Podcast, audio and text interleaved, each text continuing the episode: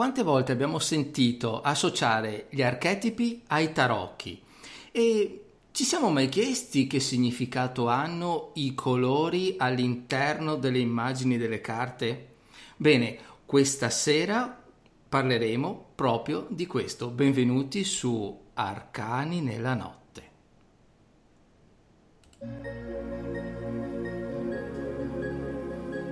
Benvenuto e benvenuta su Arcani nella Notte, il podcast sul mondo dei tarocchi. Se sei tarologo o cartomante e vuoi diventare un professionista, oppure vuoi scoprire il vero significato dei tarocchi, Arcani nella Notte è il podcast che fa per te. Inoltre, se partecipi in diretta, hai la possibilità di ricevere un consulto gratuito. Buon ascolto!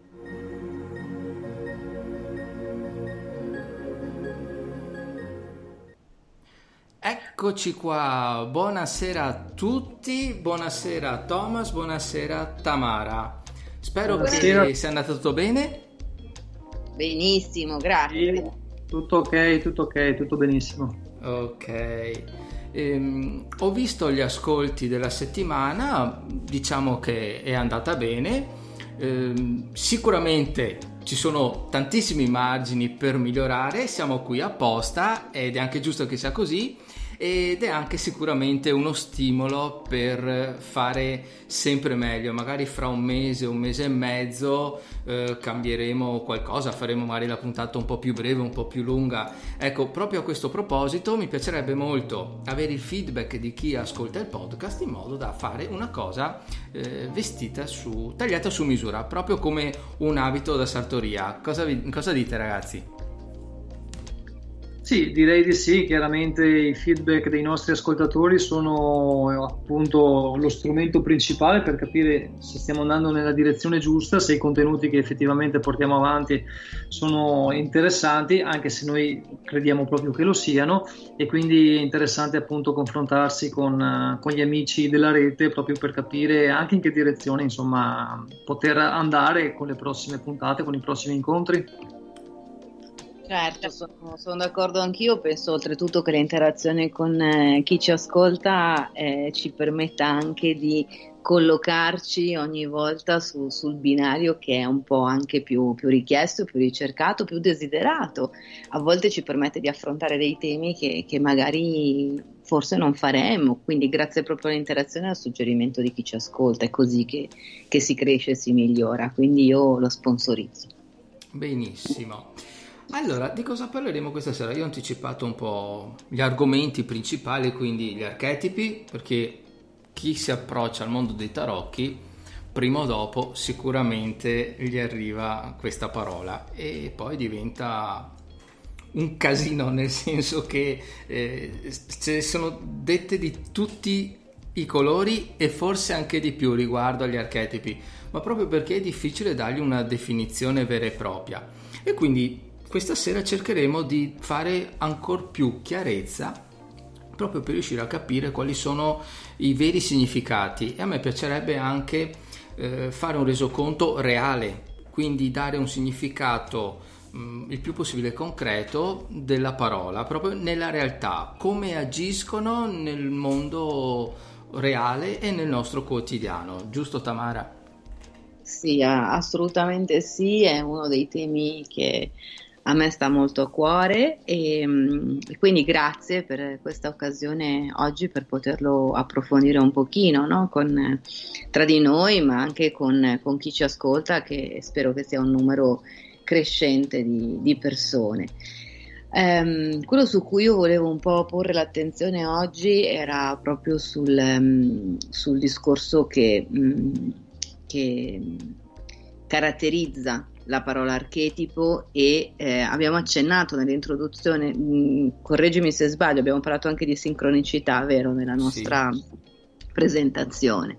Quindi avrei voluto, vorrei proprio approfondire un po' questi temi perché eh, anche se non sembra, anche se non si capisce, perché sono queste parole un po' strane, un po' difficili, eh, hanno molto molto a che vedere con, eh, con i tarocchi. E quindi vorrei far capire a chi ci ascolta e a chi comincia a entrare o se è già addentrato in questo meraviglioso mondo che è quello degli arcani, come queste parole in fondo un po' interagiscano con, con il mondo dei tarocchi. Premetto che la parola archetipo proviene dal, dal greco, dal greco antico, e è costituita da due parole fondamentali, una che è archè, che è eh, ciò che indica il principio originario da cui tutto si origina, da cui tutto trae poi ehm, formazione. È una parola fondamentale nella costruzione del pensiero occidentale, la parola archè. Quindi dentro questa parola archetipo quindi c'è una parola con cui è nata la nostra società, e dall'altra c'è la parola typos, che vuol dire modello, marchio, esemplare, un modello di, di qualche cosa, come se fosse il marchio scolpito nel, nella, nella, nella sabbia.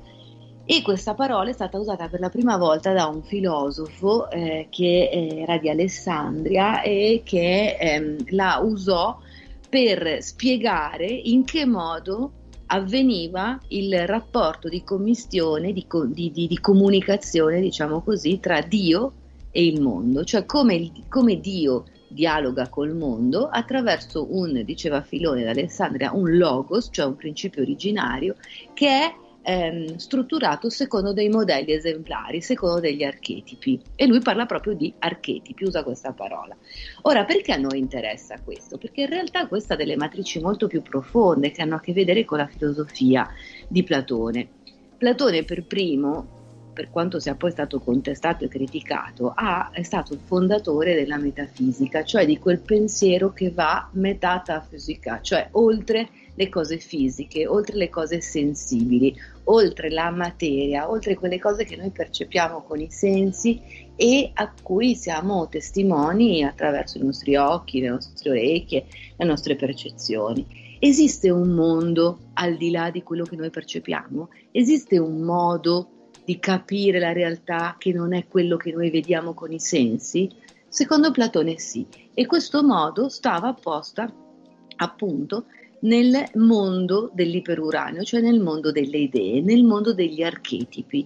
Gli archetipi sono dei modelli su cui si struttura la realtà, ma perché questo possa accadere, cioè perché la realtà si possa strutturare su questi modelli, bisogna che ci sia un dialogo tra la realtà e il, e il mondo degli archetipi. E questo, questo dialogo come avviene? Attraverso tre momenti fondamentali per Platone: la mimesi, che è un processo di imitazione secondo il quale le cose imitano le idee; la metessi, che è un processo di, si dice, partecipazione, come, un po' come quando si fa un profumo, cioè c'è dentro, c'è dentro quell'essenza lì, in quel profumo, e, e, quel, quel sapore, quell'essenza, ecco, nelle, nelle cose c'è l'essenza delle idee; e poi la parousia, che è un modo secondo il quale, secondo il quale Platone identificava una presenza delle idee nelle cose. Adesso a noi non interessa entrare nel dettaglio, ma ci interessa capire che per la prima volta, in tempi veramente non sospetti, si parla di un modo di dialogare con degli archetipi, di, interagi- di fare interagire il mondo della realtà con il mondo delle idee, il mondo della realtà che noi tutti tocchiamo con il mondo degli archetipi a cui ci ispiriamo attraverso le letture, aggiungo. Ora, perché voglio porre l'accento su questa cosa? Perché viaggiare nel mondo degli archetipi, viaggiare attraverso eh, quelle che poi dopo la psicologia e la psicanalisi del Novecento hanno, hanno trattato in maniera sicuramente molto più protocollata e disciplinata, se vogliamo anche con un approccio molto più razionale e scientifico, è un modo per fare un viaggio dentro di noi, per contattare la nostra parte più, più, più profonda, la nostra parte animica, ed è un viaggio che nasce veramente tanti tanti tanti anni fa, quando l'oracolo di Delfi suggeriva di andare a, alla conoscenza di, del sé, gnosis auton, diceva conosci te stesso.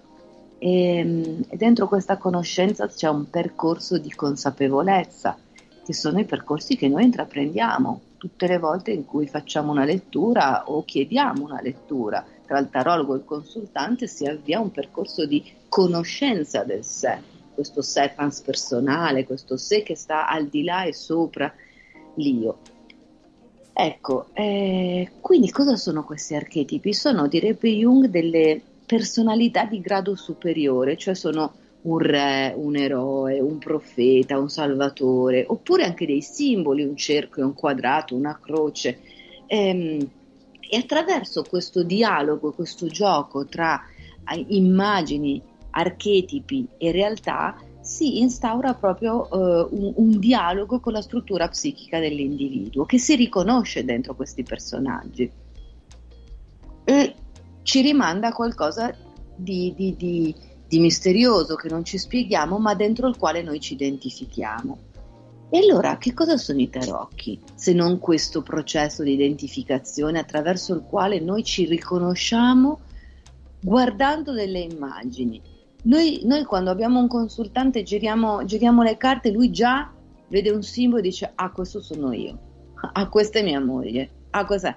Perché? Perché non si sa come mai, ma agisce un processo inconscio di riconoscimento attraverso il simbolo, attraverso l'immagine.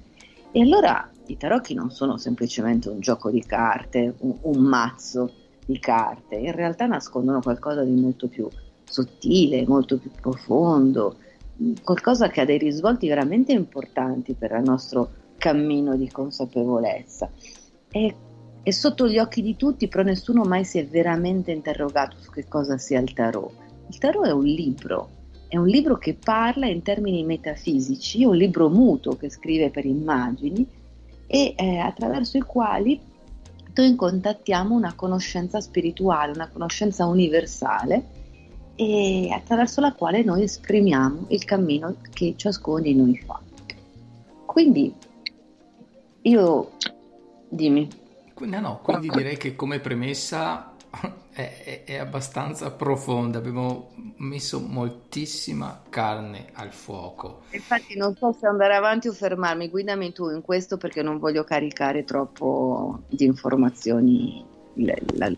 Beh, guarda, secondo me può venire direttamente un, un dialogo afflu- fluido, eh, nel senso che chi ci ascolta deve sapere che noi non prepariamo nulla prima, se non una piccolissima traccia per, per argomenti, e quindi è bello anche vedere questo tipo di trasmissione come una chiacchierata tra amici, dove ci si scambiano idee e ovviamente quando ci si scambiano idee, si parla tra amici, non, non c'è una comunicazione rigida e quindi le idee iniziano, si sviluppano e poi si esauriscono in maniera del tutto naturale, no?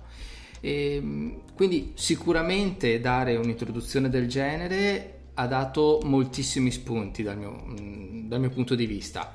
Vedremo poi durante la puntata se eh, questi spunti andranno in una direzione oppure un'altra, anche perché sappiamo benissimo che parlando di archetipi e tarot potremmo fare una trasmissione di quanto? Un mese? No. Due mesi?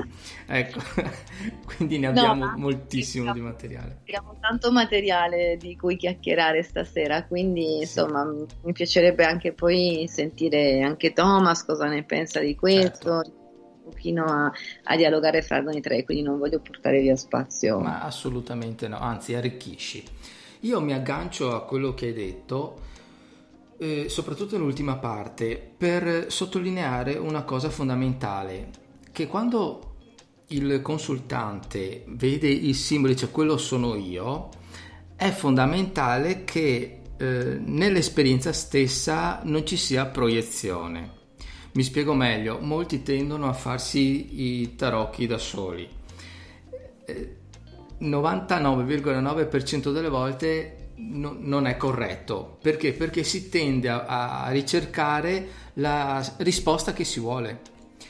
E quindi c'è bisogno sempre di un agente esterno, in questo caso il tarologo, il cartomante, che faccia da interprete, da specchio se vogliamo, e vada a dare un significato, a raccontare una storia rispetto ai significati che escono attraverso le carte. Penso che qui siamo d'accordo tutti, no? Quindi la proiezione, se vogliamo, è uno dei problemi più grandi a livello di interpretazione.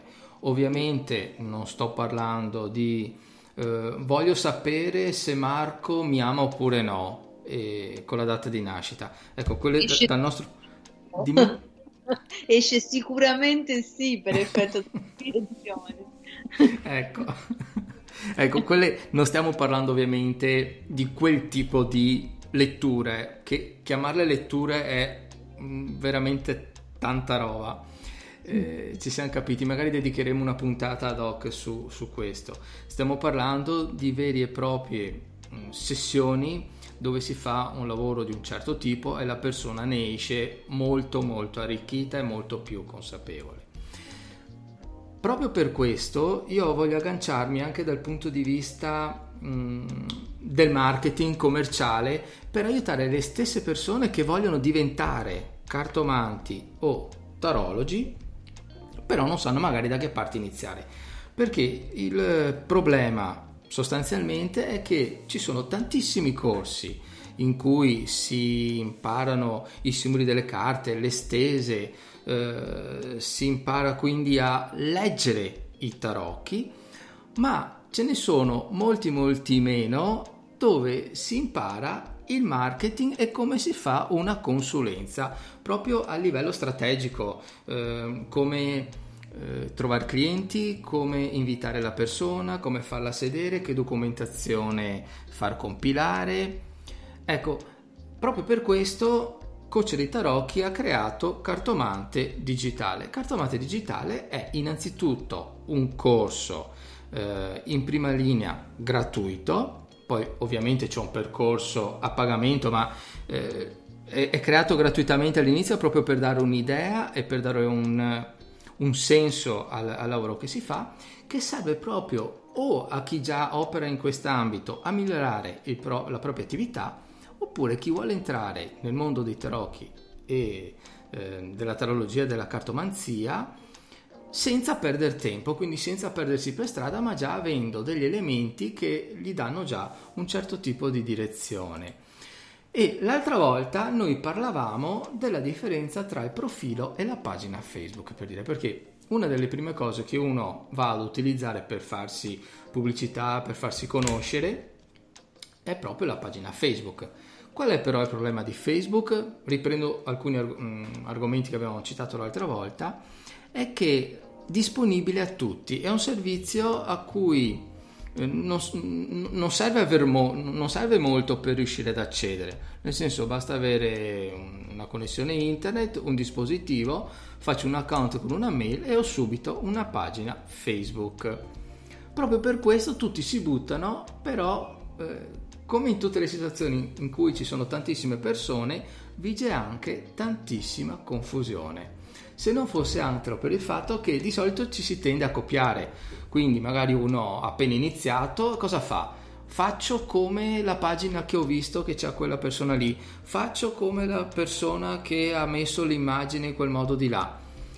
E sostanzialmente cosa succede? Succede un paradosso, che uno fa un errore e questo errore viene ripetuto per dieci, cento, mille, cinquemila volte. Allora, gli interventi che faccio questa sera e il corso Cartomante eh, Digitale servono proprio a far sì, perlomeno, di evitare gli errori più basilari che però nel medio e lungo termine possono fare una grande differenza. Questa sera mi piacerebbe molto eh, risaltare il discorso dell'immagine, dell'U R L, le tab e le informazioni della pagina. Cosa vuol dire? Allora, innanzitutto bisogna fare e dare molta importanza all'immagine del profilo e della copertina.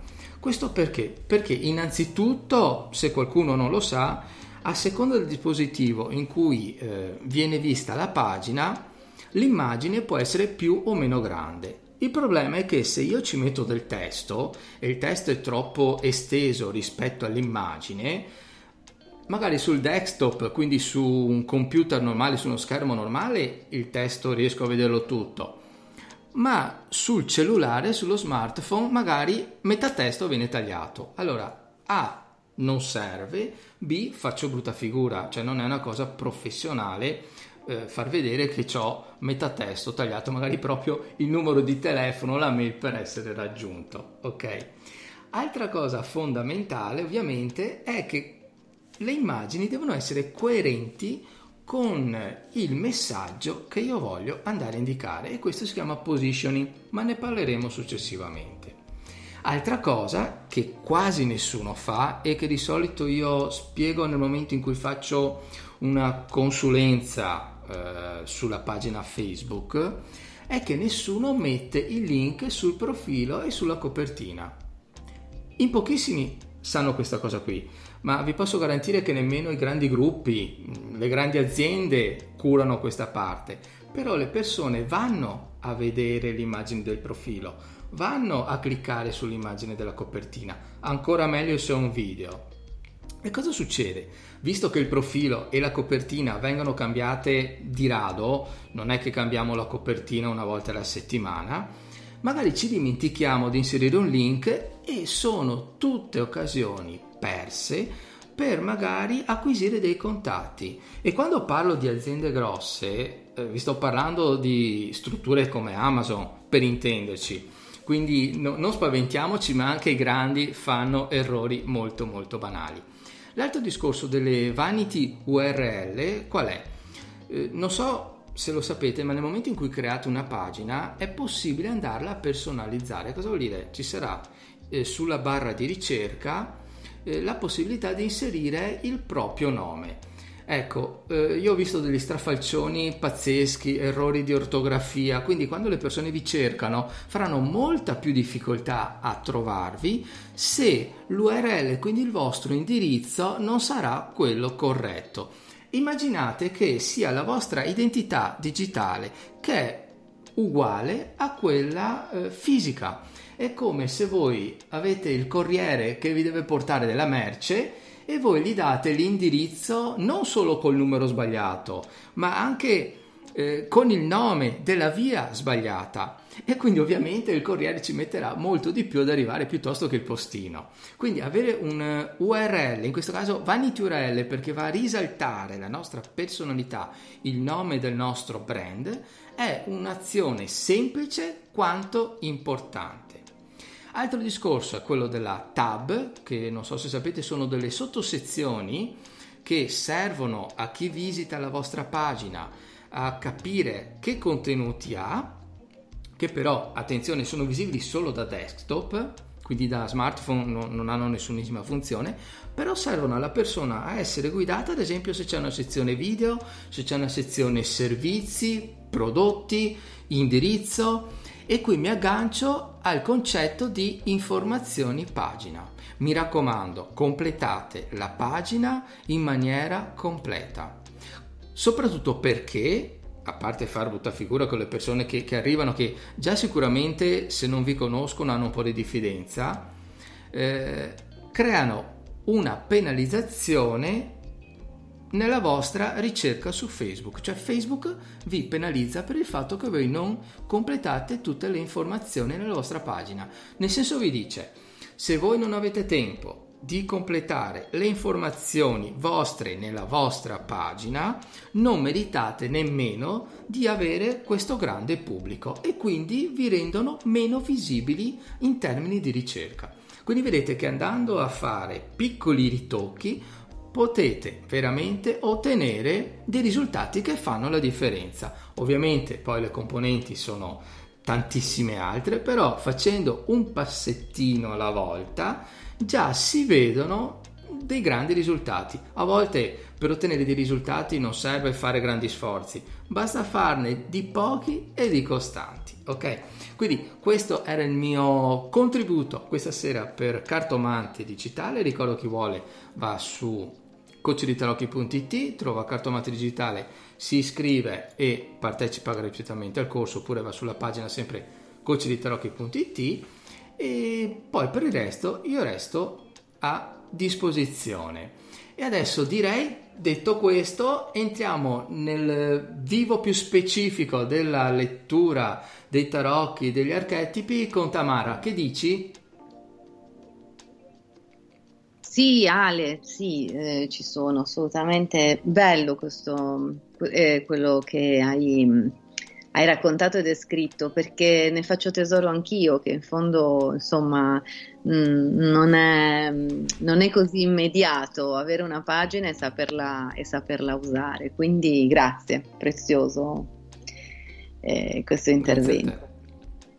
Eh, sì, ehm, io mi, mi, mi voglio, non, non, non mi dilungherò molto perché mi sono presa molto tempo prima, quindi non voglio appunto sottrarne a, a Thomas e agli altri interventi, però ecco, volevo semplicemente collegare questo, questo discorso che abbiamo fatto sul tema delle, delle letture, sul tema della consulenza e del coaching tarologico, come a me piace chiamarla, con eh, dei valori, dei principi che eh, sono quelli appunto con cui è nata poi la nostra voglia di, di, di conoscere, di indagare, la nostra capacità di meravigliarci, di stupirsi, che eh, si accompagna appunto dai, a, a, all'uomo dai tempi dell'indagine filosofica, e da una parte, e dall'altra ehm, con i processi e i percorsi di consapevolezza a cui siamo arrivati grazie anche ai grandi passaggi storici ed epocali della psicologia e della psicanalisi.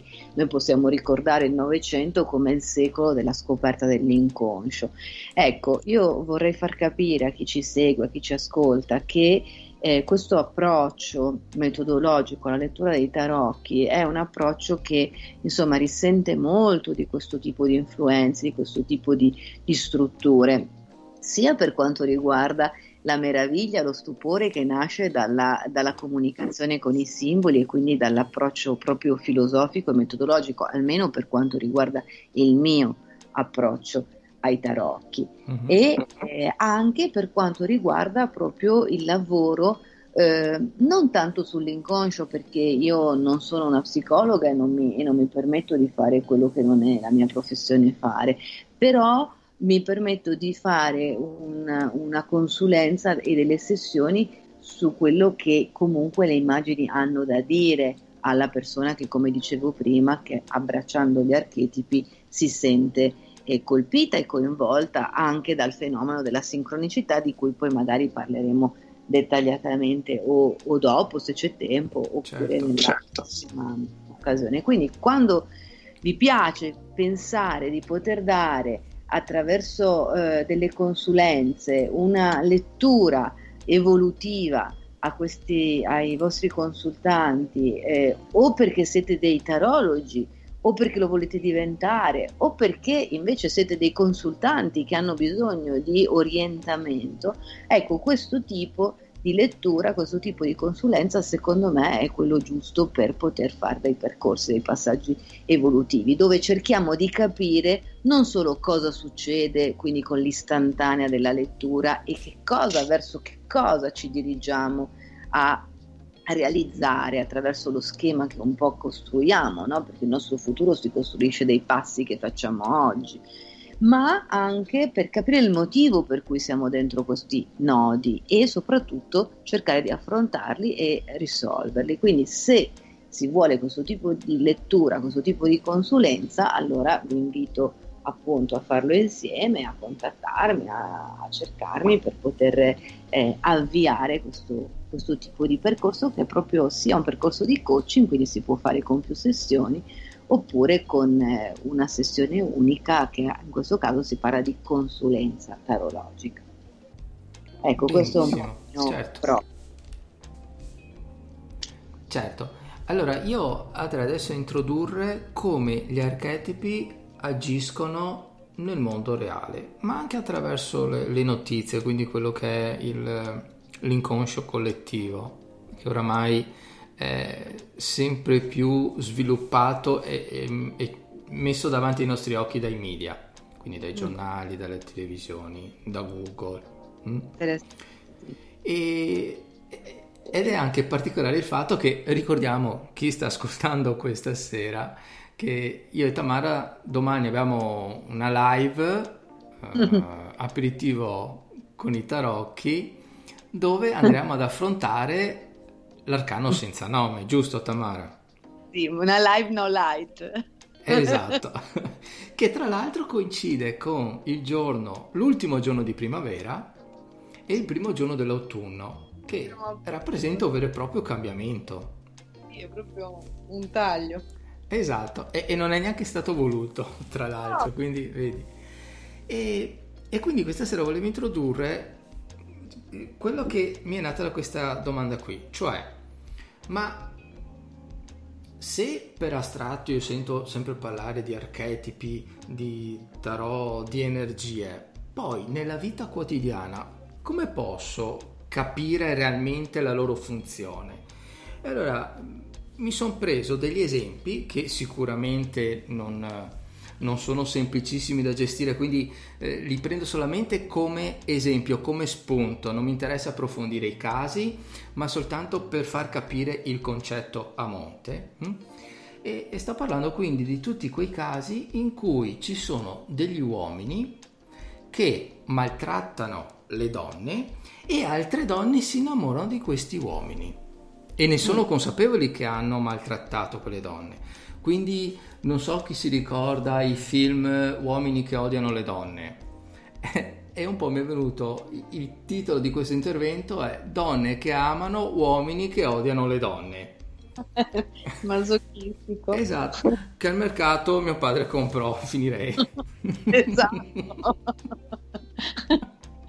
Ok, no, ma lo dico perché è molto interessante e questo lo leggo un po' anche al concetto di Eh, di quello che hai detto te, no? Che sono l'espressione psicologica, se vogliamo, eh, simbolica che noi ritroviamo nei tarot. E secondo me è anche la lettura dei tarocchi un'espressione che cambia a seconda del contesto storico in cui si trova, e i tarocchi poi si adattano. Mi spiego, eh, se fossero letti nell'antichità verrebbero visti come interventi delle divinità. Cioè, correggimi se sbaglio, ma quando una persona era in, in preda all'isterismo si diceva che un dio si era impadronito di quella persona e non si poteva fare nulla, bisognava aspettare che quell'energia ne uscisse. Un po' quello che capitava con Dionisio e le Baccanti. Sì, eh, c'erano dei periodi in cui le persone che erano invase da quel tipo di energia, da, da quel dio, Eh, si comportavano in un certo modo, le, poi venivano lasciate fare e alla fine tornavano al proprio ruolo normale nella comunità, giusto Tamara? Sì, si diceva proprio che erano ebre di un dio. Ecco, quindi era proprio un agire di un, chiamiamole, entità più alta che attraversava la persona che perdeva il controllo dei propri comportamenti, della propria coscienza, consapevolezza, ma all'interno ci agiva il dio, quella che noi adesso potremmo chiamare possessione, se vogliamo, quindi il possesso del corpo e del controllo di una persona.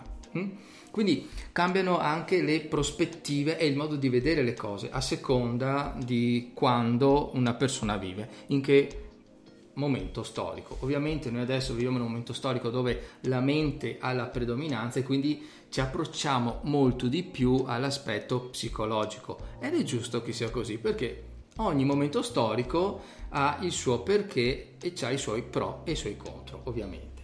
Tornando al discorso di prima, quindi, mi rilaccio al fatto eh, che molto spesso avvengono dei fatti di cronaca dove ci sono uomini che torturano donne, le trattano malissimo, vengono incarcerati, vengono condannati e ricevono lettere d'amore.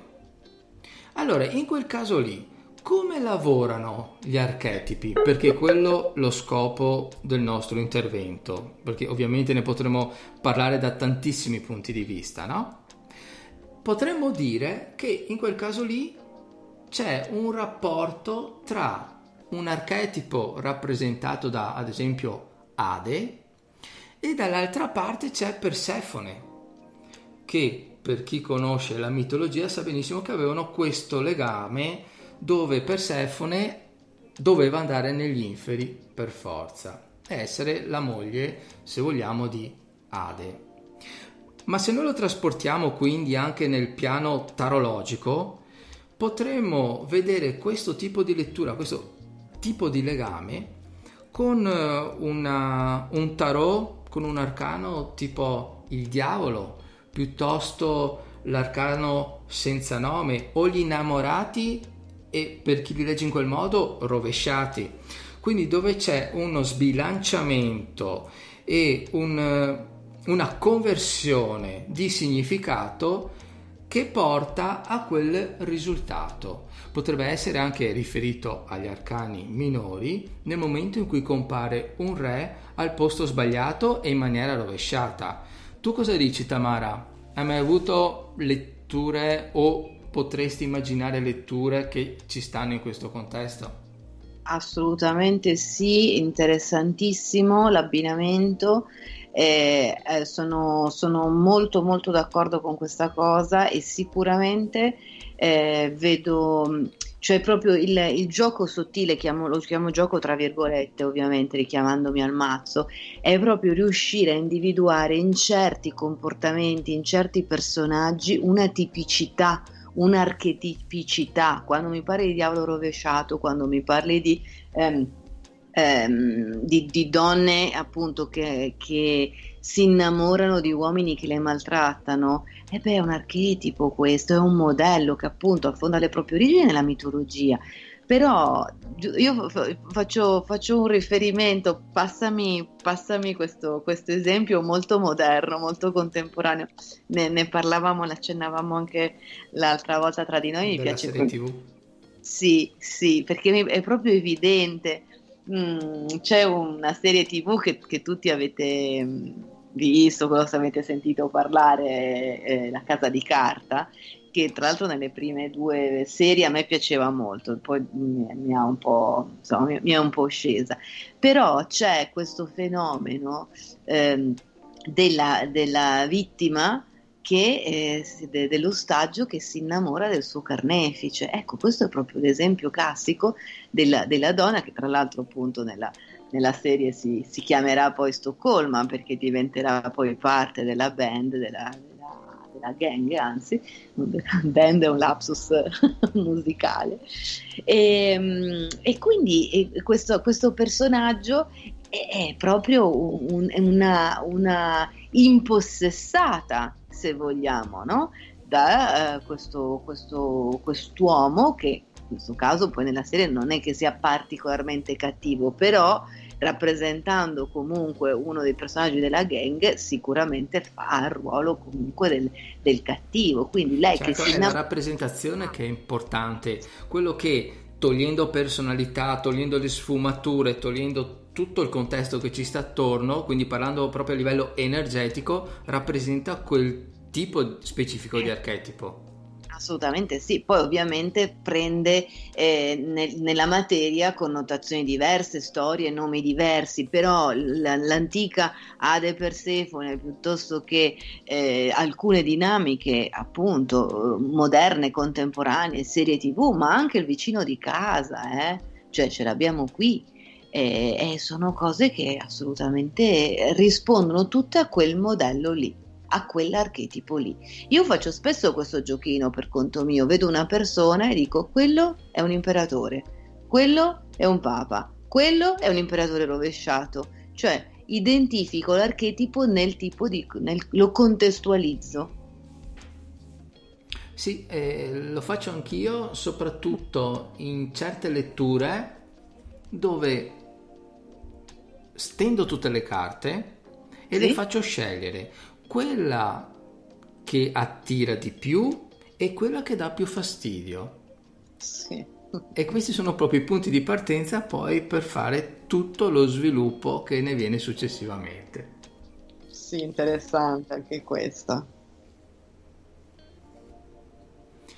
Ecco, allora, detto questo, penso sia mh, stato esaustivo l'intervento, no? Quindi per far capire come anche nella realtà gli archetipi si manifestano. Eh, finisco aggiungendo una piccola cosa, che gli archetipi, essendo energie, non riusciamo a visualizzarli. L'unico modo che abbiamo per capire cosa siano sono o attraverso rappresentazioni di immagini e simboli, quindi in questo caso i tarocchi, oppure possono essere raccontati, quindi attraverso i miti. Ed è per quello che certe storie hanno tutta una trama simile, cambiano i nomi dei personaggi, il contesto, ma la struttura rimane la stessa, perché comunque l'archetipo è sempre lo stesso, che agisce ovviamente in contesti completamente diversi. Ecco, eh, che sia ben chiaro questa cosa qui, eh, io direi che per questa sera questo argomento è terminato. Passo a te la palla, Tamara, e anche a Thomas, e noi ci sentiamo più tardi. Grazie Ale, io ehm, come accennavo prima direi che mh, se, se sei d'accordo Ale, mh, chiederei a Thomas di darci un po' il suo punto di vista sui temi che avrebbe desiderio di... così, di condividere con noi stasera, e poi se avanza tempo magari ci dedichiamo uno spazio alla sincronicità, se no lo rimandiamo. Va benissimo, siete... come andate meglio voi, va benissimo. Sì, allora, beh, devo dire che tutte le cose di cui avete disquisito finora sono estremamente interessanti, perché chiaramente insomma abbracciano un palcoscenico molto vasto di quella che è... Eh, che è proprio la materia della tarologia, e quindi devo dire che vi ho ascoltato veramente con molto interesse, e i contenuti sono sicuramente molto interessanti, molto, molto validi proprio anche come spunto di riflessione, soprattutto per chi magari si sta avvicinando anche per la prima volta a questa particolare materia, appunto la tarologia, quindi gli archetipi, gli arcani e quant'altro. E quindi devo dire sì che avete sviluppato delle tematiche molto interessanti che sarà bello poi riproporre anche, diciamo così, nelle, nelle future rappresentazioni, ecco, nelle future puntate in cui andremo ad esaminare appunto questi concetti. E per quanto riguarda, diciamo, un po' il mio intervento, devo chiaramente ringraziare Ale che mi ha favorito alcuni spunti, chiaramente, e che si vanno a sposare sostanzialmente con uh, le mie passioni, cioè oltre alla tarologia, alla cartomanzia, io ho altre passioni, tra cui per esempio l'araldica. Eh, ho studiato per sommi capi un po' quello che è l'esoterismo, l'arte muratoria, l'alchimia. Dico per sommi capi perché chiaramente sono materie estremamente complicate, estremamente profonde, che non, è, non si possono esaurire con studi eh, superficiali, bisogna dedicarci veramente un, una vita a questo tipo di, di materie per riuscire poi, non dico a trarre delle conclusioni perché non si conclude mai di imparare in queste materie, ma quantomeno per trarre, per così dire, insomma delle, sì, per, per crearsi degli ideali, insomma delle idee, per poter dire sì, ho messo le mani in pasta nel calderone, parlando proprio di alchimia per esempio, e, e si inizia a capire come funzionano determinate cose. Allora, ehm, il discorso su cui appunto volevo particolarmente eh, fare riferimento questa sera era quello dei colori. I colori eh, chiaramente a livello de- di tarocchi, a livello tarologico, quindi i colori di cui sono composti i tarocchi, ma partendo anche e soprattutto dal presupposto che questi colori eh, non sono assolutamente casuali, e eh, la materia dei colori, la materia nella materia per così dire, cioè la materia dei colori nella materia tarologica, è una cosa molto importante, molto profonda, che mh, poi si riscopre anche in altre, eh, in altre arti per così dire, tra cui appunto l'araldica, l'arte muratoria, che è quella massonica sostanzialmente, e, e l'alchimia. Allora, partire da eh, uno di questi, di questi presupposti, diciamo, da una di queste arti, per sviluppare un discorso è abbastanza difficile, perché eh, non è dato sapere da cosa nasca il, il seme principale, diciamo, dell'identificazione dei colori. Per cui eh, io vado un po' a braccio, diciamo, nel senso che mh, non potendo avere un, una base iniziale per stabilire chi ha stabilito, scusatemi il gioco di parole, eh, l'effettivo senso dei colori, eh, andiamo un po' a rifarci per quelli che sono periodi eh, storici chiaramente in cui si comincia a parlare mh, di questi colori. Sicuramente eh, il Medioevo, questa questo particolare connotazione storica che fin dai tempi della scuola ci hanno insegnato a essere eh, un periodo buio della storia, in realtà era tutt'altro che buio. Sono probabilmente molto più, più oscuri i tempi che stiamo vivendo adesso che non quelli del Medioevo. Nel Medioevo eh, sappiamo che eh, inizia, per così dire, lo studio dell'alchimia, e questa è una cosa estremamente interessante. L'alchimia eh, si sposa molto bene con quella che è l'araldica e chiaramente anche con quello che sono i tarocchi, e adesso cercherò di spiegarvi perché, eh, il perché di queste connessioni. Allora, ehm, per quanto riguarda, diciamo, alchimia e araldica, eh, abbiamo una, una simmetria di utilizzo, per così dire, dei colori. Allora, nell'alchimia eh, i, i colori che noi conosciamo sono il giallo, che eh, tendenzialmente è collegato all'oro e al sole, quindi anche a livello astrale, a livello eh, anche zodiacale. Poi chiaramente ci sono tutta una serie di sfumature che Eh, vanno ad abbracciare questa materia, quindi giallo, oro e sole. Dopodiché esiste il colore bianco, che è associato all'argento come metallo, come elemento, e alla luna come pianeta. Esiste il porpora, che è associato a Mercurio come pianeta, ma anche a Mercurio come elemento, al mercurio, no?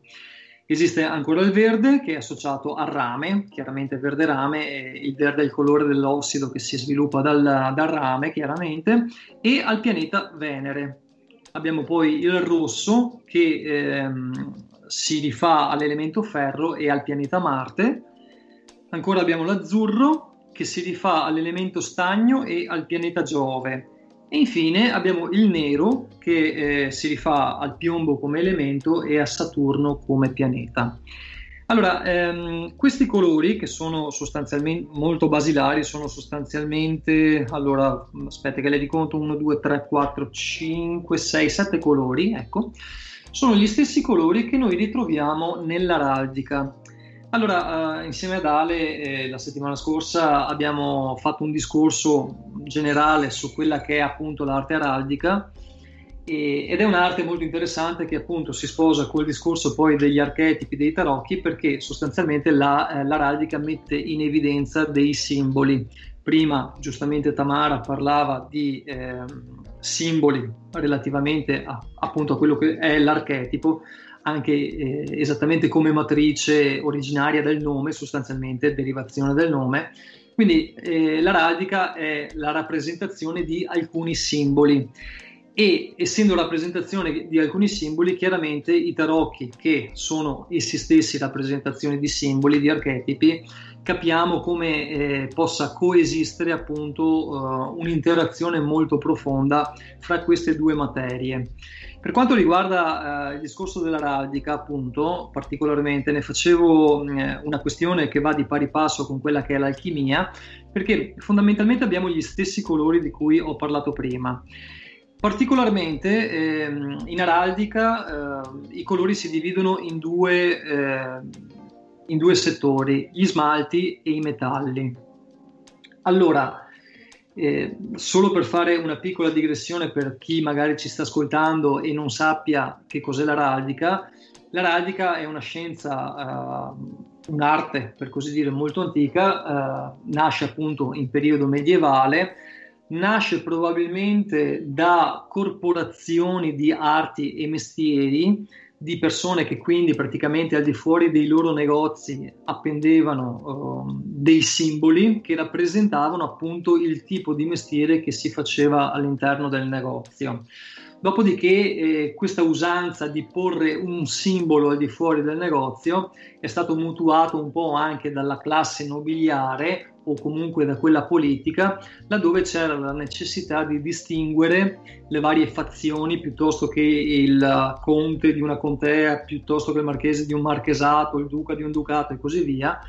C'era la necessità appunto di eh, differenziare queste, queste tipologie di dominio, chiamiamole così, attraverso eh, un simbolo che appunto identificasse il marchesato piuttosto che la contea, piuttosto che il principato. E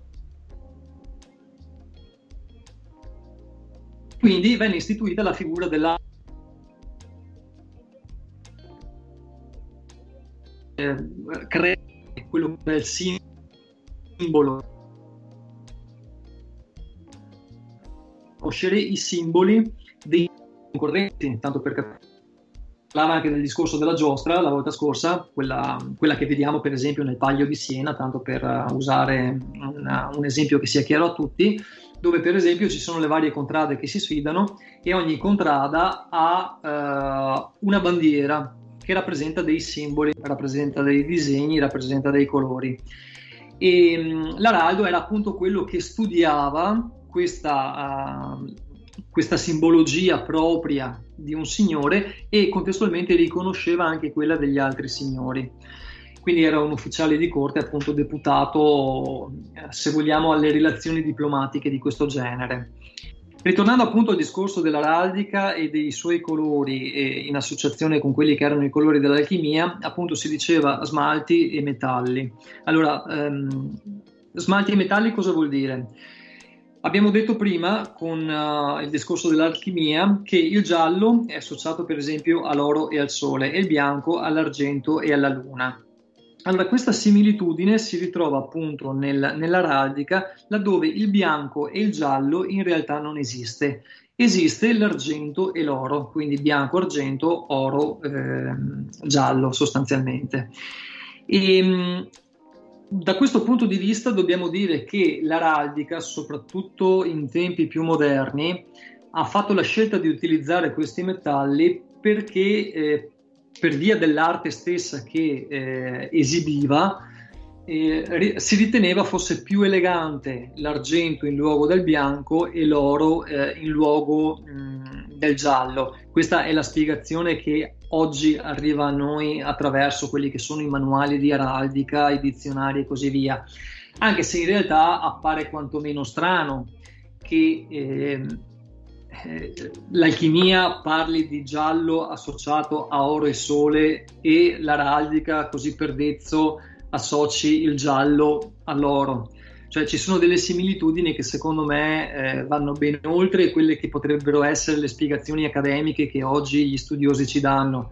In realtà anche all'interno dell'araldica ci sono degli studi molto profondi che ci portano a cose eh, più occulte, più esoteriche e che quindi si sposano appunto molto bene con quella che è l'alchimia. Per cui andando un po' per, uh, per definizioni, tanto per capirci, vediamo che nell'araldica il rosso per esempio è emblema di per esempio spargimento di sangue in battaglia, può essere eh, per esempio il um, rappresentare l'audacia, il valore, la fortezza, la nobiltà, la nobiltà cospicua e anche il dominio, tanto per dire. E, esiste poi l'azzurro, esattamente appunto come in alchimia, che rappresenta il cielo, gli ideali elevati, la fermezza incorruttibile, gloria, virtù, vigilanza, insomma tutte cose che hanno a che vedere appunto con ehm, il valore, sostanzialmente il valore e la devozione anche verso eh, le cose più, più elevate, l'amore celeste per capirci, cose del genere. Può essere anche emblema di poesia, di ricchezza, di giustizia, di fedeltà.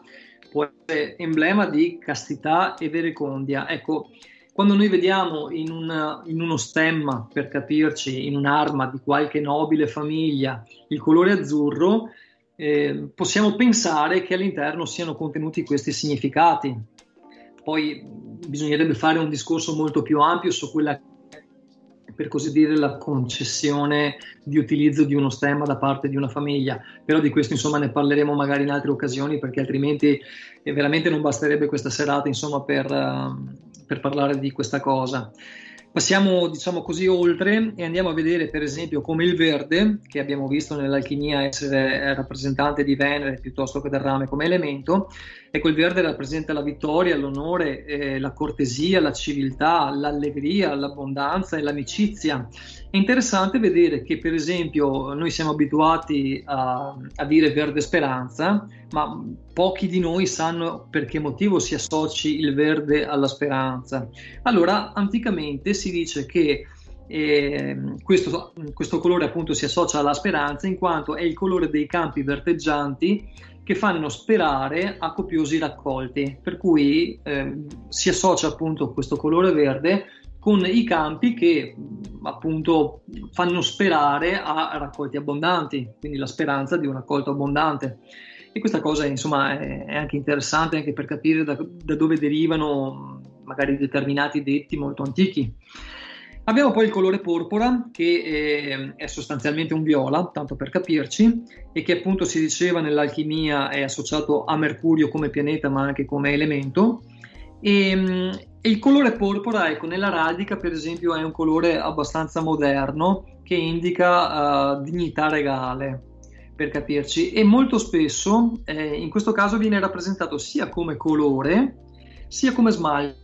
Quindi il discorso che si diceva prima, smalti e metalli, quindi viene rappresentato sia come smalto sia come metallo, ecco, questo volevo appunto dire.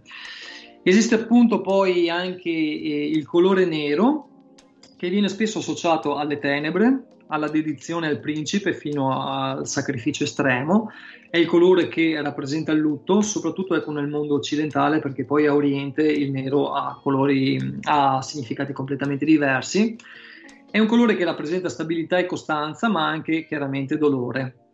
E arriviamo quindi propriamente ai metalli, appunto l'oro, che è la rappresentanza della forza, della fede, della ricchezza, del comando, e che va a sostituire, come si diceva prima, il giallo. Così come l'argento, sostituto dal bianco, è un, uh, un colore che identifica l'amicizia, l'equità, la giustizia, la purezza, chiaramente, e l'innocenza. Quindi ecco, vediamo come appunto i colori della, dell'araldica abbiano delle appunto attinenze con eh, i colori dell'alchimia, e da qui facciamo un, uh, un salto in avanti ulteriore, perché eh, chiaramente noi vediamo i tarocchi, gli arcani, che sono rappresentati chiaramente con uh, dei colori. Questi colori hanno una storia, e molto spesso questa storia attinge da quelli che sono uh, i significati chiaramente che si sposano sia l'alchimia sia l'araldica. Un esempio fra tutti possono essere le carte, per esempio, dell'imperatore o dell'imperatrice, e così anche dell'appeso. E dico questo perché se noi guardiamo queste tre carte, particolarmente l'imperatore e l'imperatrice, vediamo che sono accompagnate da uno scudo tendenzialmente azzurro, Eh, con un'aquila dorata o gialla, a seconda chiaramente dei casi, con un'aquila appunto raffigurata sopra. Quello è un stemma, uno stemma araldico a tutti gli effetti, e nel caso di specie chiaramente rappresenta lo stemma del re piuttosto che delle, dell'imperatrice. Però da lì capiamo appunto come i tarocchi effettivamente siano andati ad attingere a quel bacino, diciamo, di informazioni che deriva proprio dall'araldica e contestualmente anche chiaramente dall'alchimia.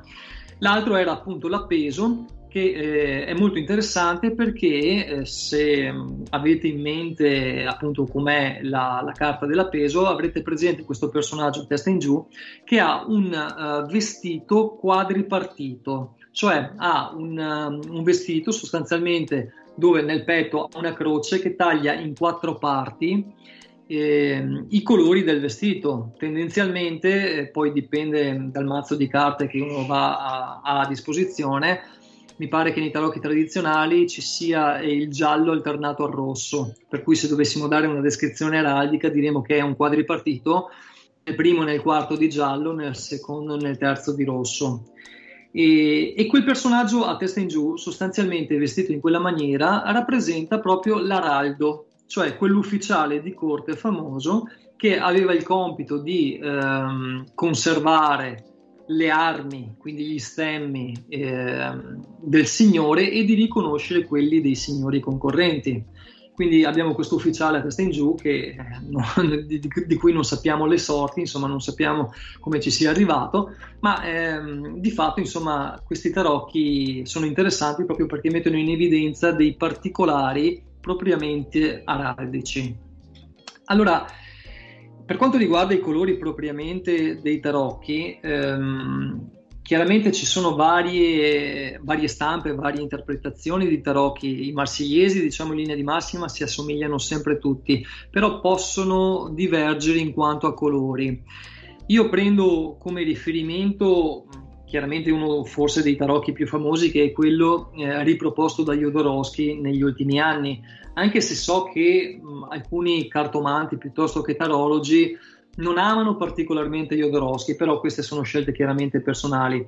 Eh, a me Jodorowsky piace molto perché ha fatto proprio dell'arte eh, il senso della sua vita sostanzialmente, e l'arte per lui è appunto eh, rappresentato anche dalla, dai tarocchi sostanzialmente, quindi il tarocco per lui è uno strumento artistico che poi serve anche eh, a far guarire le persone, a far crescere le persone, è, è uno strumento proprio di crescita, di guarigione a tutti gli effetti, è un, ed è uno strumento artistico. E, mh, particolarmente Jodorowsky nella sua reinterpretazione che, dei tarocchi Eh, ha selezionato, o meglio ha codificato undici colori, mentre nelle, diciamo, edizioni più spartane molto spesso ci sono al massimo cinque, sei, sette colori, non di più. Lui ne ha codificati ben undici, che non sono pochi, e tra questi riconosciamo appunto il nero, che può rappresentare il magma creativo, il lavoro in profondità, o nelle sue accezioni poi chiaramente negative può rappresentare il caos, la regressione, la pulsione mortale. Poi esistono due tipi di verde, il verde scuro e il verde chiaro. Allora, il verde scuro può essere la rappresentazione della natura e delle forze terrestri, può essere lo sprofondamento, può essere l'immersione. Il verde chiaro rappresenta anch'esso la natura, però ehm, ci dà una dimensione più, più orientata verso le forze celesti, per capirci, e ci parla chiaramente di regno vegetale, no? Poi abbiamo il rosso, per esempio, che ehm, è rappresentazione di attività, regno animale, può essere anche eh, rappresentazione di violenza criminale. Abbiamo il rosa, color carne, per capirci, che rappresenta l'umanità, la vita, il piacere carnale, il materialismo, ma può essere anche mh, simbolo di repressione, per esempio, di disprezzo per il corpo, per se stessi. Abbiamo il giallo, chiaramente nei tarocchi, eh, adesso parlando di giallo, non abbiamo la definizione dei metalli, però dobbiamo sempre pensare che in associazione a quello che possa essere l'arte araldica piuttosto che quella alchemica, eh, il giallo viene sempre comunque visto appunto come l'oro. Non è casuale che il, giaso, il giallo sia il colore, per esempio, del sole, che il sole è la rappresentazione, comunque eh, è comunque rappresentato come oro, ecco, per capirci. E, anche in questo caso tipi di gialli, uno scuro, quindi più tendente all'arancione, e uno più chiaro. Il giallo scuro è la rappresentazione, per esempio, della coscienza, dell'intelligenza ricettiva, ma può essere anche la follia, la distruzione. Il giallo chiaro può essere la rappresentazione della lucidità, sempre della coscienza, dell'intelligenza attiva, ma può essere anche eredità, crudeltà, uno spirito arido, eh, può essere, può rappresentare la mancanza di emozioni, per esempio. Esiste poi il blu, che rappresenta la ricettività verso le forze terrestri, il dispotismo, la tirannide, piuttosto che l'azzurro, altro colore che invece manifesta ricettività verso le forze celesti, ma può essere anche attaccamento al padre, può essere anche immobilizzazione, no? Abbiamo infine il bianco, eh, anzi non infine, poi c'è anche il viola, comunque il bianco, che appunto è associato radicamente e, e alchemicamente all'argento, che rappresenta la purezza, l'estasi, l'immortalità, ma al contrario può essere anche il freddo mortale, può essere l'egoismo. Infine c'è il viola, che poi si va a sposare, per così dire, al porpora dell'araldica e dell'alchimia, che eh, rappresenta sostanzialmente l'impersonale, la saggezza, oppure il sacrificio e la morte. Quindi ecco, vediamo come eh, la codificazione di questi colori sia molto importante, perché al di là di quelle che poi sono le immagini, eh, nel momento in cui noi andiamo a fare una lettura delle carte, in base chiaramente poi alla domanda che ci viene posta, che quella è assolutamente fondamentale per, per sviluppare quella che è appunto una, una, do, una risposta, chiamiamola così, un'analisi, ecco, più che una risposta. Eh, vediamo che eh, al di là di quelle che appunto sono le immagini, c'è tutta una, una scala cromatica, un palcoscenico di colori che rappresentano già di per sé dei significati molto profondi, e che è compito del tarologo riuscire a denucleare, a tirare fuori e ad esprimere proprio per avere poi dei responsi più, uh, più profondi, più precisi, più, um, più adatti appunto a quella che è la domanda che ci viene posta. Eh, nella puntata precedente si parlava per esempio della differenza che c'è fra il cartomante e il tarologo. Ecco, un tarologo tendenzialmente dovrebbe fare uno studio molto approfondito su quelli che sono appunto anche i colori, perché questo gli dà la possibilità di, eh, di approfondire, di entrare veramente nelle profondità della domanda che ci viene posta, no? Diversamente eh, il cartomante, senza nulla voler togliere per carità il cartomante, perché ognuno poi ha una propria sensibilità con la quale riesce a esprimere più o meno bene quelli che sono i concetti, comunque diciamo ecco un cartomante tendenzialmente eh, ha una conoscenza più relativa di quelli che sono i colori, proprio perché magari non li ha affrontati come materia di studio. È un po' no, come, come parlare di musica, tanto per fare un parallelismo. Ci sono gli autodidatti e ci sono quelli che si sono diplomati al conservatorio. Nessuno mette in dubbio che un autodidatta possa fare delle sinfonie belle tanto quanto un, uh, una persona che si è diplomata al conservatorio, ma è altresì vero che da un punto di vista formale, quantomeno accademico, il diplomato avrà molte più conoscenze della musica rispetto all'autodidatta. Quindi, al di là di quella che poi è l'esecuzione, quindi anche l'attuazione di una risposta da parte di un cartomante piuttosto che di un tarologo a fronte di una domanda, abbiamo eh, proprio delle competenze diverse, cioè il, il tarologo chiaramente ha acquisito delle competenze che sono frutto di uno studio molto approfondito e grazie al quale potrà dare delle sfumature molto più ampie, delle interpretazioni molto più ampie, ripeto, senza nulla togliere ai cartomanti più abili che per loro natura, per loro sensibilità eh, possono riuscire a leggere vita, morte e miracoli delle persone. Ripeto, non voglio togliere assolutamente dignità a nessuno, però è proprio questione di preparazione, questione di preparazione accademica, laddove io so che una determinata cosa ha un determinato significato perché lo studio, la storia, eh, la materia me lo racconta, me lo dice, diversamente da quello che può essere, passatemi il termine e metteteci delle virgolette grandissime, il semplice intuito di chi pancia, quindi un cartomante e, eventualmente, di chi appunto a pancia dà una risposta che, ripeto, può essere anche uguale, ma nasce da concetti diversi, nasce da un'intuizione da una parte e nasce da uno studio profondo dall'altra. Quindi io non dubito che a fronte di una domanda si possa avere una stessa risposta, però è interessante appunto capire che chi ha studiato, chi ha uno studio alle spalle, riesce a darti anche delle motivazioni addizionali alla risposta, mentre magari nel primo caso arriva la risposta appunto e stop. Nel caso appunto di chi ha studiato arrivano delle giustificazioni, delle motivazioni addizionali a quella che è la nostra risposta, proprio perché dietro c'è eh, una base, un fondamento, uno studio profondo.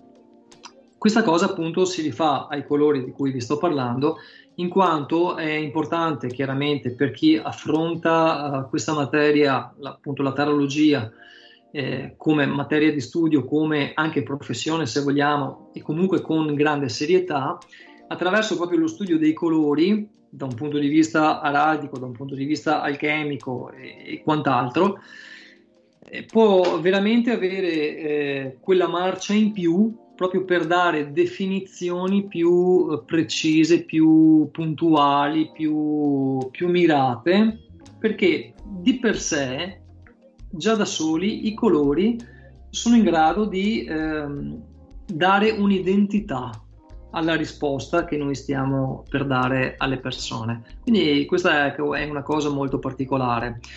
Faccio un ultimo, un'ultima digressione parlando appunto dei colori dei tarocchi, perché io particolarmente mi occupo di, eh, del Codex Albertinus, che è un tarocco molto particolare, un tarocco artistico esoterico che, di cui ho già avuto modo di parlare, creato dall'artista padovano Matteo Albertin, da cui appunto Codex Albertinus, il codice di Albertin, e il quale nella sua uh, semplicità non è per nulla banale, nel senso che il Codex Albertinus si compone, eh, è un tarocco fatto di eh, ventiquattro arcani maggiori, quindi non ventidue classici come noi li conosciamo, ma ventiquattro, due in più. Abbiamo solo gli arcani maggiori, e questi arcani sono eh, costituiti appunto da immagini molto semplici, molto immediate, ma al contrario per nulla banali, quindi sono semplici ma non banali. E, um, i colori del Codex Albertinus sono appunto semplici, c'è il bianco, il giallo, il verde, l'azzurro e il rosso, laddove vediamo che il bianco può essere appunto la rappresentazione della purezza, della beatitudine e della vitalità, mentre nel suo contrario potrebbe essere egoismo e mortalità. Abbiamo il giallo che rappresenta l'intelligenza, la coscienza ricettiva e intellettiva. Al contrario potrebbe essere crudeltà, apatia, avidità, distruttività, pazzia, follia. Abbiamo il verde che chiaramente rappresenta la natura e il regno vegetale, e in questo caso diciamo eh, i colori si rifanno molto eh, a quella che è la tradizione anche tarologica classica, quindi dei marsigliesi eh, piuttosto insomma che altre, mh, eh, che altre rappresentazioni, però ecco, rimaniamo comunque sempre nell'ambito. Per cui dicevo verde, natura, regno vegetale, può essere l'unione della sfera tellurica verso quella eterica, può essere comunque anche eh, simbolo di pesantezza, staticità, può, possono essere invidie, attaccamenti. Abbiamo l'azzurro che è la connessione con le forze celesti, verso, eh, sì, verso appunto le forze celesti. Questo si ricollega per esempio anche all'araldica, dove l'azzurro rappresenta il cielo, gli ideali elevati e così via. È il colore chiaramente della spiritualità, perché ci porta appunto verso l'alto, il cielo azzurro ci riporta verso le cose più elevate, quindi chiaramente anche alla eh, spiritualità, però può essere anche il simbolo di tirannia, dispotismo, attaccamento, immobilità per esempio. Abbiamo eh, infine il rosso, che è un colore che rappresenta la natura umana, la primordialità, il regno animale, gli istinti se vogliamo più bassi. In questo caso possiamo fare per esempio un parallelismo anche con quella che è la cultura eh, orientale, dove chi eh, avrà sentito parlare di chakra ha ben presente il muladhara, che è il primo chakra, quello più basso, quello che chiaramente ha a che fare con l'ego, con la sopravvivenza, con l'attaccamento materiale, che è di colore rosso. Quindi anche in questo caso vediamo che anche altre culture utilizzano gli stessi colori per dire sostanzialmente le stesse cose. E poi eh, può essere simbolo appunto di sessualità, e può essere simbolo di attività, proprio perché è collegato eh, alle cose più essenziali della vita, ma può essere anche per esempio simbolo di violenza e di tutte le conseguenze che la violenza porta con sé. Quindi ecco, vediamo che anche nel Codex Albertinus ci sono pochi colori, ma che possono dire veramente molte cose. Poi ripeto, sta sempre all'abilità di, eh, o meglio, eh, sta all'abilità del cartomante saperli interpretare di, eh, di istinto, sta all'abilità del tarologo saperli interpretare proprio per la profondità con cui li ha studiati. Quindi ecco, mettiamo diciamo sullo stesso piano l'uno e l'altro, proprio perché da una parte abbiamo una sensibilità molto profonda che può dare appunto interpretazioni interessanti, dall'altra abbiamo degli studi profondi che ci portano a dare delle, impre- delle interpretazioni precise e puntuali. Quindi eh, diciamo così, eh, il discorso dei colori è appunto estremamente importante, è uno degli elementi che non va assolutamente mai sottovalutato in quello che è lo studio Eh, delle carte, dei, degli arcani, degli archetipi, dei tarocchi, e, e quindi l'invito eh, proprio anche per chi ci sta ascoltando e per chi si sta magari avvicinando o per chi già è addentro a questo tipo di materia è quello di ehm, non stancarsi mai di ricercare, quindi di studiare, di, di, di capire eh, come funzionano determinate cose, perché veramente esiste un mondo al di là di quella che è l'apparenza delle cose che noi vediamo. Esiste tutto un mondo occulto, quindi nascosto, che però fa da fondamento agli archetipi, chiaramente ai tarocchi, e si struttura su materie molto antiche, tra cui appunto araldica, alchimia, arte muratoria e così via, insomma. Quindi questa, ecco, un po' la mia eh, l'obiettivo mio appunto era quello di eh, parlarvi di questa di queste materie molto interessanti che vi suggerisco di, di approfondire, che eventualmente approfondiremo anche nel corso di altre, di altre trasmissioni. Insomma, adesso vedremo com- come impostare le prossime, però ecco, eh, credo di aver messo parecchia carne al fuoco relativamente a, a, a questa materia. Ho parlato di tantissime cose, forse anche troppe, però veramente eh, parlare dei colori può sembrare, tra virgolette, una cosa banale, ma non si smetterebbe mai di eh, tirar fuori significati e di andare proprio in profondità alla ricerca di eh, parallelismi molto particolari, insomma, non solo nelle carte, ma poi in tutto quello che viviamo, ecco. Cosa ne pensate voi? Beh, ma, Tamara ha eh... promosso...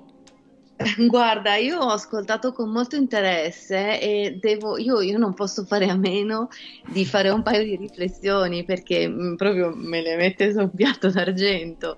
E, mh, no, se, se possiamo prenderci ancora un, un attimo, volevo proprio interagire su delle cose, è stato molto interessante.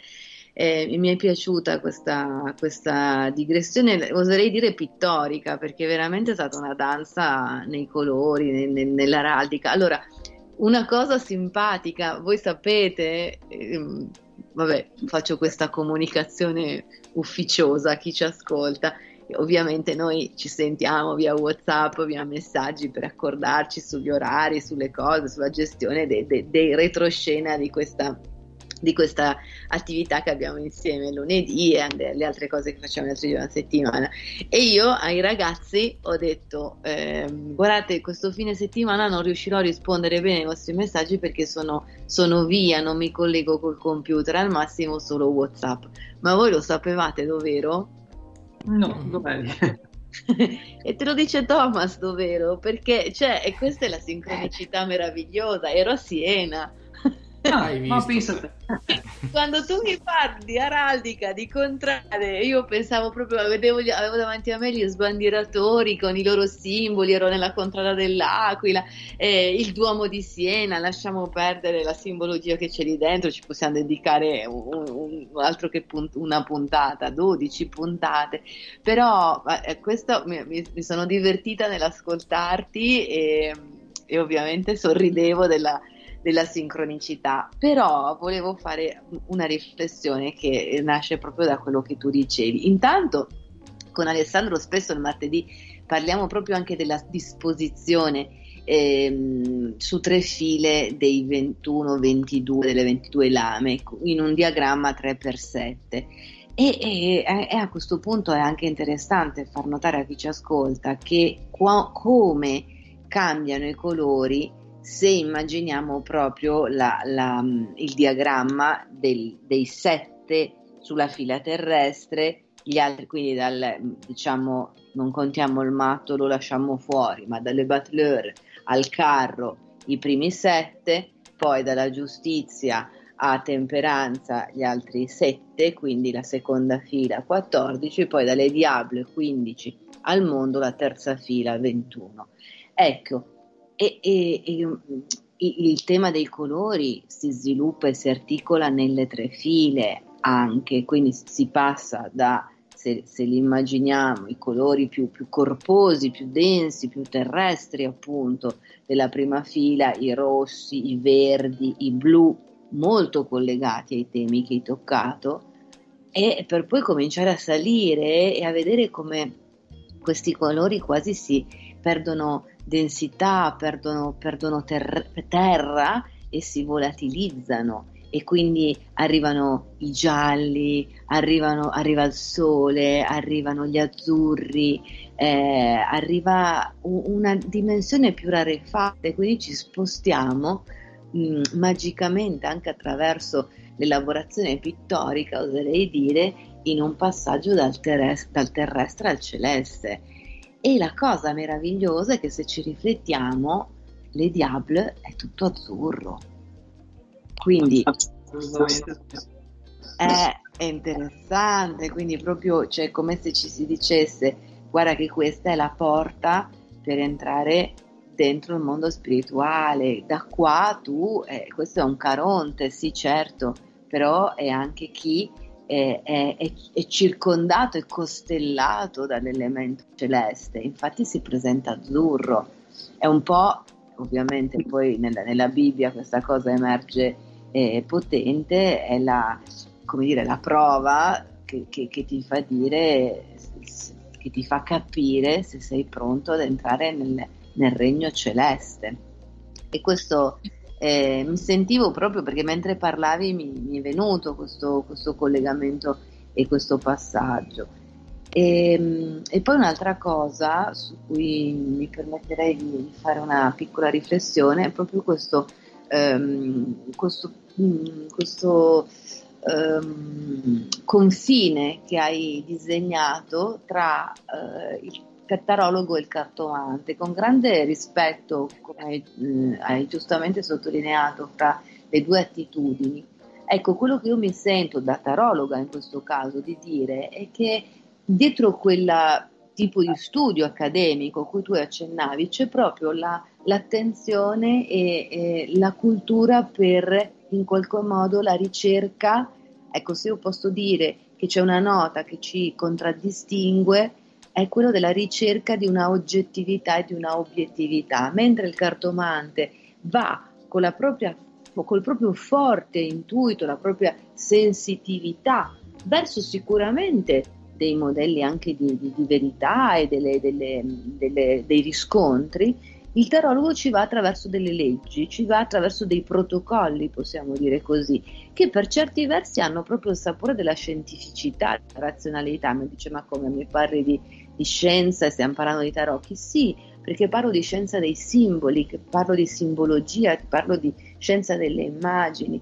E quando noi contattiamo queste immagini, paradossalmente, se fossimo dieci tarologi, quindici tarologi a dover dare la, la, la loro risposta sul consulto, diremmo tutti la stessa cosa, perché ci appoggiamo a delle regole che sono delle regole comuni, condivise, obiettive ed oggettive. E una di queste, torno a, a, a parlarne perché eh, non, non è ancora stata bene approfondita e spero che ci dedicheremo del tempo, magari la, la prossima volta, è veramente la, la, la regola, la legge della sincronicità. Cioè, se noi non partiamo da questo presupposto, cioè che esiste una netta corrispondenza tra ciò che succede fuori e ciò che succede dentro di noi, cioè che un fatto fisico risponde e corrisponde ad un fatto psichico, cioè che tra fisica e psichi- e psichica e psichica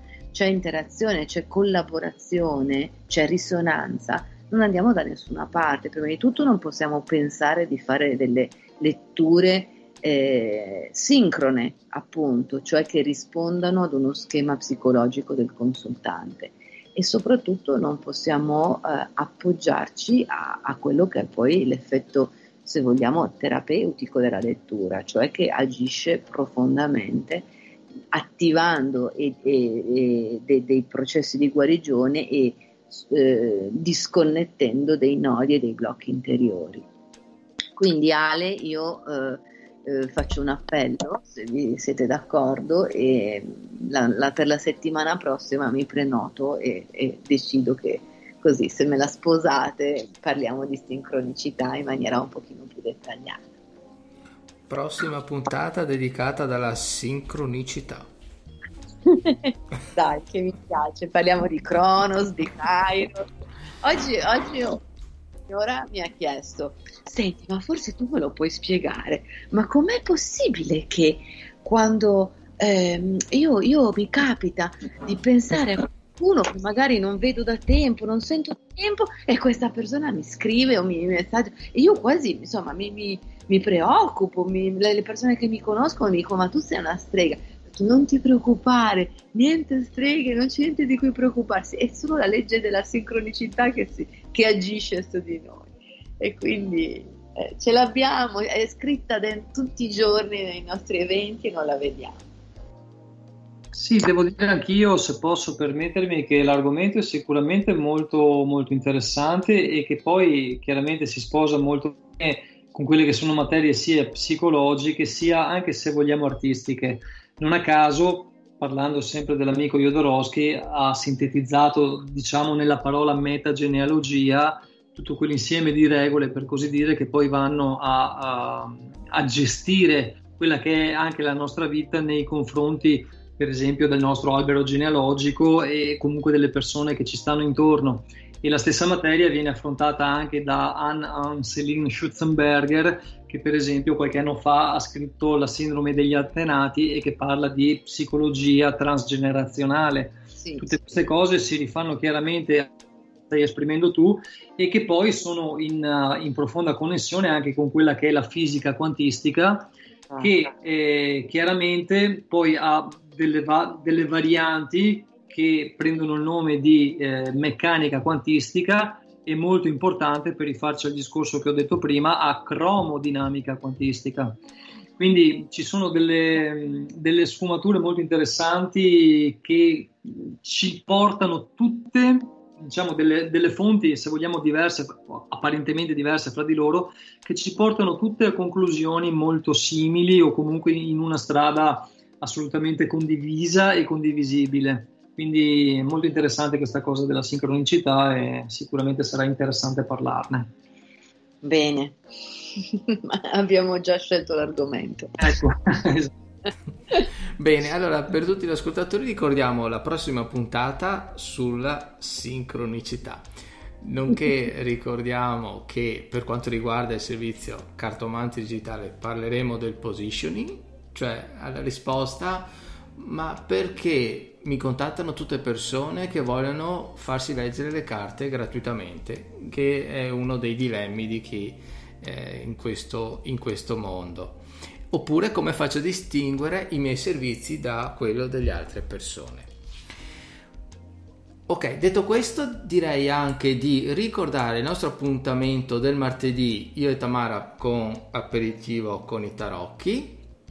Per sì. chi ci ascolta in diretta, diciamo che il ventidue, martedì ventidue, parliamo dell'arcano senza nome, giusto Tamara?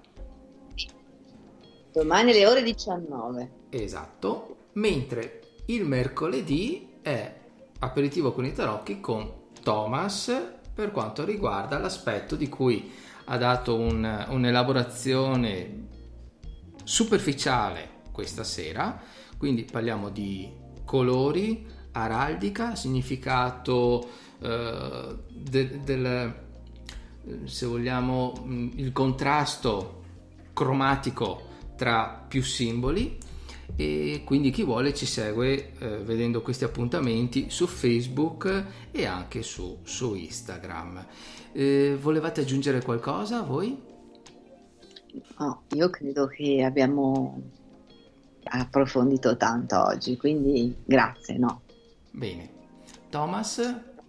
Sì, sono d'accordo con Tamara, diciamo che carne al fuoco appunto ne abbiamo messa parecchia, per cui lasciamo anche tempo alle persone che ci hanno ascoltato e che ci ascolteranno poi in, nel podcast di elaborare anche tutte queste informazioni e eh, speriamo di aver instillato la giusta curiosità che permetta a chiunque di intraprendere una ricerca seria e metodica. Questa è una cosa molto importante, ecco. Sì, verissimo, grazie per, per dirlo, per ricordarlo, e che passi un po' anche dalla nostra passione, che ovviamente ci occupa tempo, spazio, ma che, che va oltre il tempo, lo spazio, quando poi tocchiamo delle vette di, di condivisione come questa, o di socializzazione, o di... o così di contatto con il sé, come facciamo attraverso le letture, attraverso le cose che studiamo. Io chiedo, invito anzi meglio i nostri ascoltatori a interagire, a scriverci, a commentare, a darci le loro impressioni, a scrivere i loro commenti, i loro dubbi, le loro riflessioni, insomma sono materiale gradito e anche di spunto, quindi benvenuti. Ricordiamo, scusa Tamara, che dalla prossima volta facciamo le letture per chi si prenota. Può essere anche un messaggio, ovviamente approfondiremo eh, il tipo di domanda, il tipo di richiesta, e poi daremo la lettura direttamente in live. Sì, bene. E ovviamente eh, anche qui come numero non ne facciamo dieci, ne facciamo due al massimo, tre, a seconda dell'approfondimento che riusciamo a dare. Esatto. Bene, detto questo, allora io ragazzi vi ringrazio tantissimo. e Grazie. Saluto tutte le persone che ascolteranno questo podcast, chi lo sta ascoltando adesso, chi lo ascolterà poi in differita o scaricandolo da Spreaker piuttosto che da iTunes, e quindi un saluto a tutti da Arcani nella Notte, e noi ci risentiamo, stavo per dire rivediamo, ma noi ci risentiamo lunedì prossimo alle ventuno e trenta. Ciao a tutti. Grazie e buonanotte. Buonanotte. Grazie, buonanotte. Ciao. Ciao. Ciao ciao ciao.